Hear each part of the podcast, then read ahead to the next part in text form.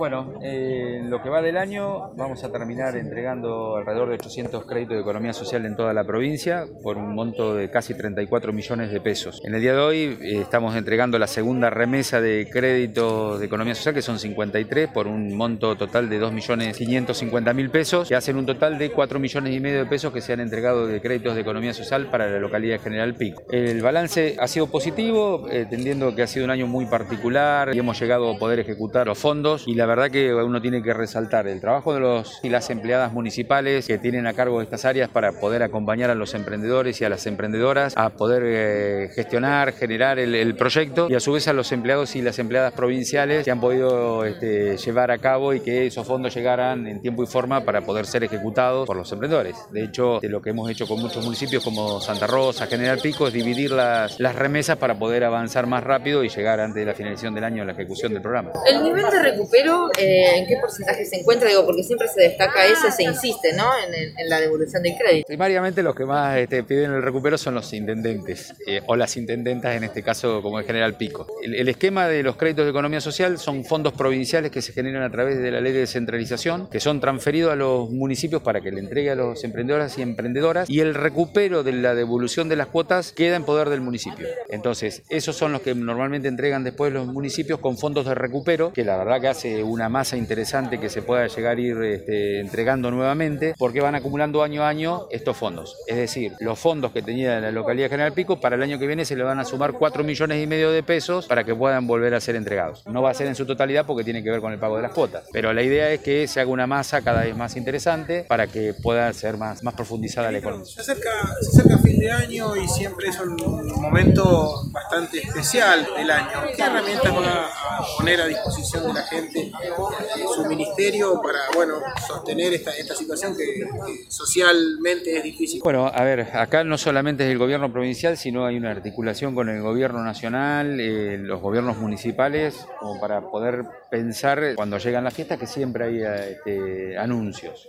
Entre ellos, lo que hemos estado hablando en el Consejo Federal de Desarrollo Social con el ministro Arroyo, han sido toda una serie de baterías que van a estar planteando, como el pago del 20% completo de la UH, los bonos a los programas Potenciar Trabajo de 9.400 pesos, van a estar entregando el Gobierno Nacional básicamente con los movimientos sociales productos navideños.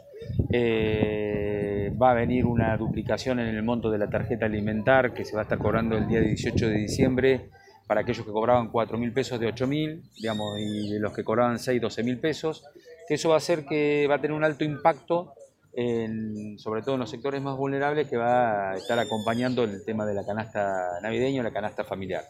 A su vez nosotros estamos, como todos los años, hablándolo con el gobernador, el tema del bono de fin de año para los beneficiarios de las tarjetas sociales.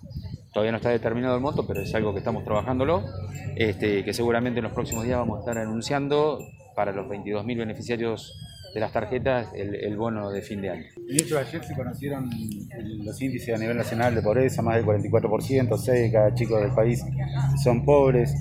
¿Cómo impactan esos números en la provincia de La Pampa? En realidad no son datos oficiales, son datos de la UCA, que son relativos, no mide la provincia de La Pampa. Nosotros los últimos datos que tenemos son los del INDEC, los que son oficiales, que la verdad, más allá que tengamos en un contexto nacional números más favorables, siguen siendo números muy dolorosos, porque hablamos de que de cada 10 pampeanos hay más de 3 pampeanos que están debajo de la línea de pobreza, y dentro de esos 10, uno está bajo de la línea de indigencia.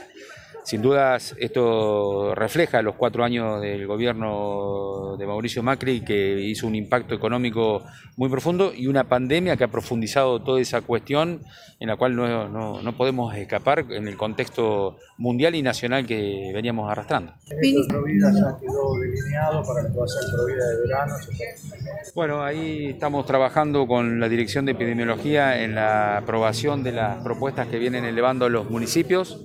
Ya hay algunos que están bastante avanzados, y después del 16 de diciembre tendremos un panorama claro de los municipios que han presentado las propuestas de este nuevo Provida de pandemia, del verano 2021, los cuales, bueno, seguramente va a ser distinto, no solamente va a ser el modelo tradicional de colonia de vacaciones, sino también que hay posibilidades de hacerlo con otras metodologías que tengan que ver con la realidad local.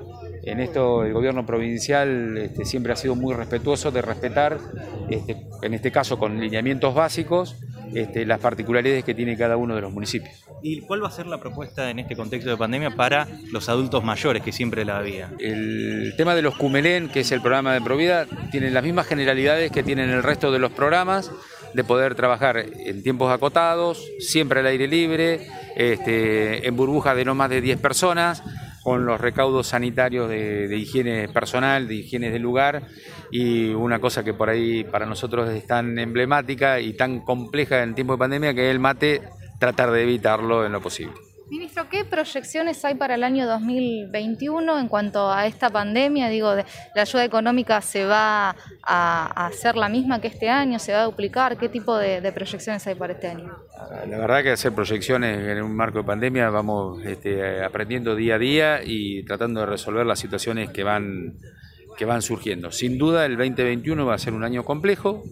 Van a quedar muchas heridas y cicatrices sociales de esta crisis, que trabajaremos codo a codo con el gobierno nacional, con los gobiernos municipales, para ir tratando de resolverla. Hacer una previsión en este momento de lo que va a venir, no sabemos cuánto tiempo más va a durar esta situación sanitaria.